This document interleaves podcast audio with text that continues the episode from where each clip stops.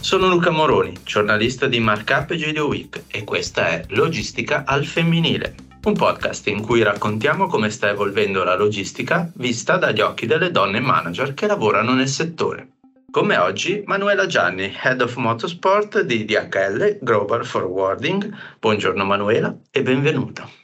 Ciao, buongiorno e grazie per avermi invitato. La prima domanda che ti faccio riguarda il tuo ruolo così particolare. Come sei arrivata ad occuparti di logistica in un'azienda multinazionale, ma che segue il motorsport?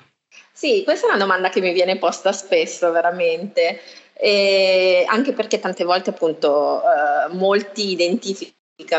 eh, il settore del motorsport eh, in un settore prettamente maschile, eh, perché insomma è così, eh, e soprattutto quando ho cominciato io tantissimi anni fa, mh, mm, effettivamente il ruolo della donna nel settore del motorsport era più marginale. Eh, ricordo che insomma le donne che erano presenti nel, nel circus erano principalmente le mogli Mm, dei piloti piuttosto che eh, qualche addetta al marketing, piuttosto che le persone che si occupavano del catering, mentre negli anni eh, abbiamo visto una crescita esponenziale, un po' come nella vita di tutti i giorni, secondo me, dove le donne praticamente sono entrate eh, a far parte eh, del, di questo mondo in posizioni veramente rilevanti, pensiamo a team manager, pensiamo a ingegneri, pensiamo a meccanici eh, e quindi appunto diciamo che anche il, il, settore del motorsport si è un po' allineato eh, a quello che è la vita reale, tra virgolette. Detto questo, eh, io ho iniziato, visto che mi è stata fatta questa domanda, un po' per caso, nel senso che come tutte le cose belle, eh, a volte appunto nascono per caso, c'era un gruppo di persone appassionate di motori e abbiamo iniziato tramite un grande cliente, uno dei nostri clienti che ancora abbiamo eh, oggi anche in Formula 1 eh, a gestire le loro attività logistiche e tramite loro ci siamo fatti conoscere nel circus e piano piano siamo arrivati a diventare praticamente il partner indiscusso e il leader indiscusso nel, te- nel settore di nicchia appunto del motorsport. Uh, io personalmente mh, mm, sono a capo uh, di un team che gestisce tutte le attività motorsport di Formula 1 Uh, qui in Italia, per esempio, per i team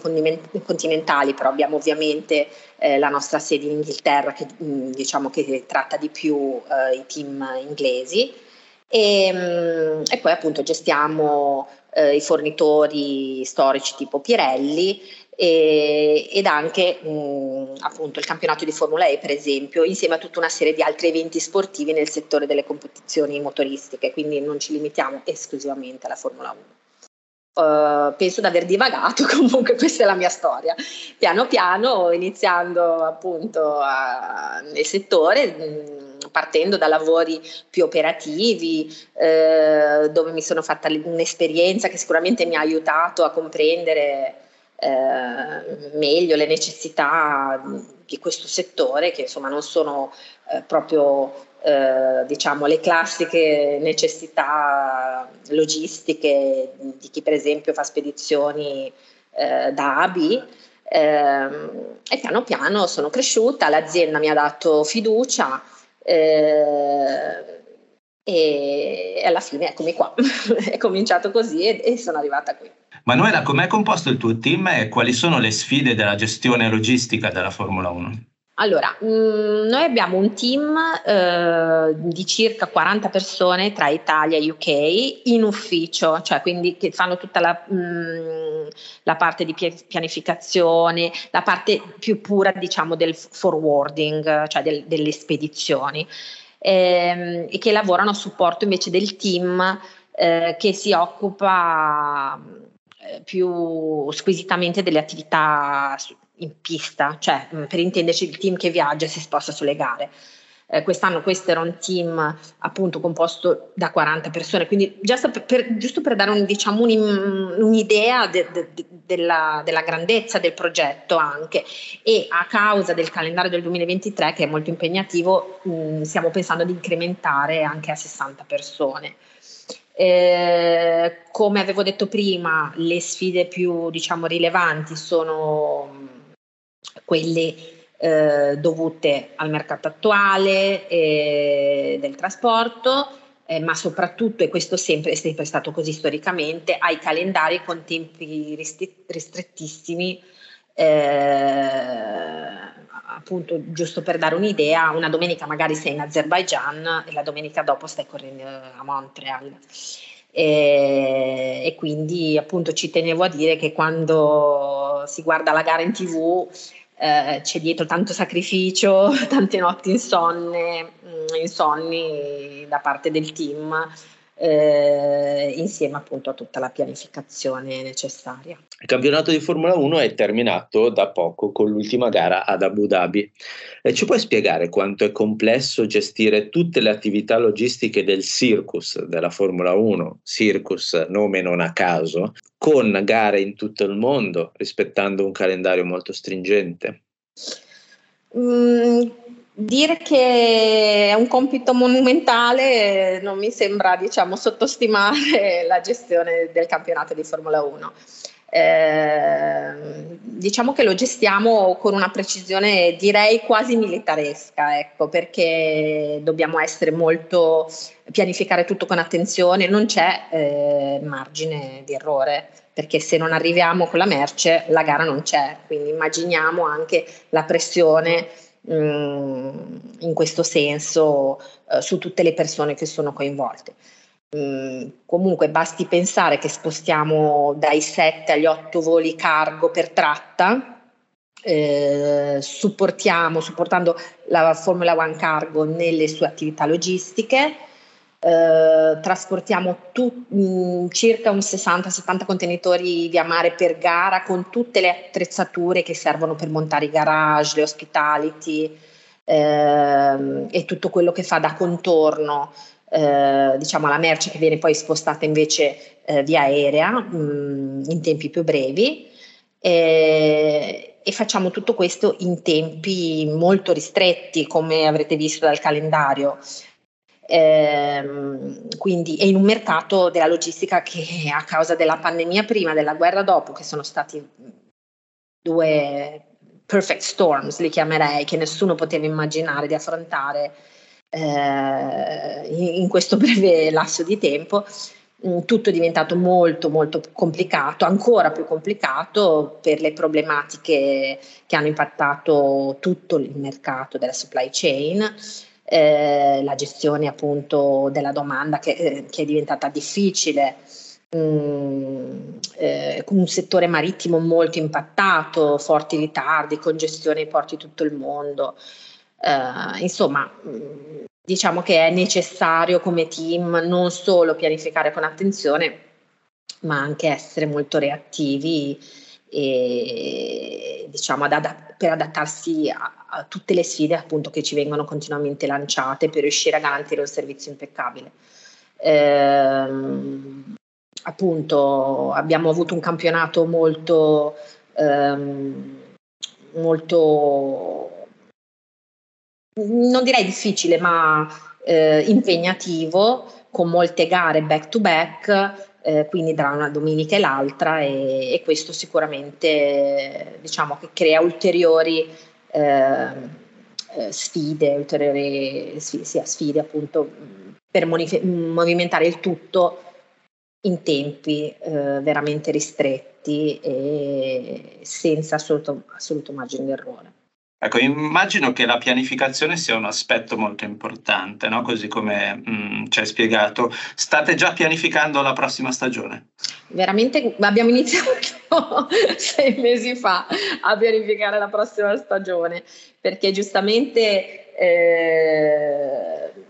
si studiano i calendari, le, i possibili calendari, mano a mano che abbiamo informazioni eh, eventualmente su nuovi eventi, adesso l'anno prossimo appunto avremo delle gare nuove, ci saranno cose eh, interessanti dove comunque noi dobbiamo eh, andare a capire ehm, come possiamo gestire tutte le attività anche a livello doganale perché ogni paese è diverso, ogni paese ha delle regole diverse, eh, quindi non puoi adattare uno stesso modello eh, ogni, per ogni gara. Ogni gara è una gara a sé, ogni gara è una gara che necessita studio eh, e quindi e preparazione. quindi noi mh, è un continuo processo di eh, pianificazione. Poi diciamo i ritocchi definitivi vengono messi poi eh, più vicino all'evento stesso, nel momento stesso in cui siamo riusciti a prenotare gli aeromobili, una curiosità che ho è capire se l'esperienza che voi fate con la Formula 1 si riverbera poi nelle operazioni logistiche ordinarie del vostro gruppo. Possiamo dire che c'è un parallelismo col mondo automobilistico in cui i team di motorsport, ma anche i team automobilistici, testano e sperimentano soluzioni che poi tempo dopo troviamo nelle auto di tutti i giorni. Sì, sicuramente, mm, è un parallelismo che vedo. Um, eh, a parte che il fatto di essere appunto i leader indiscussi nel settore di nicchia del motorsport ci ha donato molta visibilità e anche a livello globale ehm, ci ha dato eh, come dire dei grossi input eh, che poi abbiamo potuto riserva- riversare anche eh, sulle attività più prettamente di core business di, di DHL. Eh, però è anche indiscusso che, questo, che si è trattato di uno scambio continuo tra noi del team motorsport, delle attività che facciamo noi, eh, e quelle più appunto prettamente mh, della, di logistica, chiamiamola classica. Eh, però in DHL eh, c'è una continua ricerca di evoluzione eh, dei, e miglioramento continuo dei processi, ricerca della digi- digitalizzazione. E quindi per noi si è trattato di crescere insieme come team, eh, come diciamo dipartimento e come azienda, cioè mh, mm, in questo processo c'è uno scambio continuo eh, sia nelle esperienze ehm, e nelle eccellenze eh, di DGF, di DHL come diciamo eh, grande eh, leader nel mercato della logistica eh, con le sue esperienze e, e quello che facciamo noi, magari più di nicchia, ma che può servire eh, a dare degli input anche di stimolo per loro. Quindi è una grande crescita e un miglioramento comune insieme, sicuramente. Ecco Manuela, visto la, la, tua esperienza manageriale nel mondo della logistica, eh, chiedo anche a te, così come ho fatto in tutte le puntate di Logistica al Femminile, di dare qualche consiglio a giovani donne o anche a donne che si trovano nel mondo della logistica e che vogliono intraprendere una carriera manageriale. Cosa puoi dire loro? Allora, come direi, a tutti, cioè trovate una cosa che vi piace e di cui siete appassionate e sicuramente avrete successo perché mm, è la passione che vi aiuta ehm, e, e, vi rende eh, appunto coraggiose, curiose, ricettive di tutto quello che la vostra esperienza lavorativa può dare. Ecco, se io dovessi parlare con una mia versione di 30 anni fa,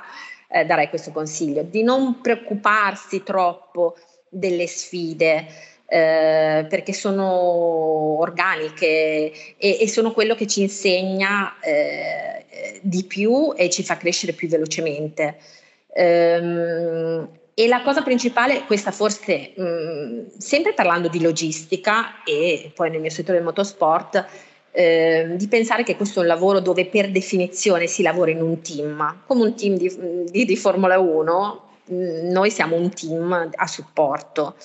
E, e se siamo in grado di condividere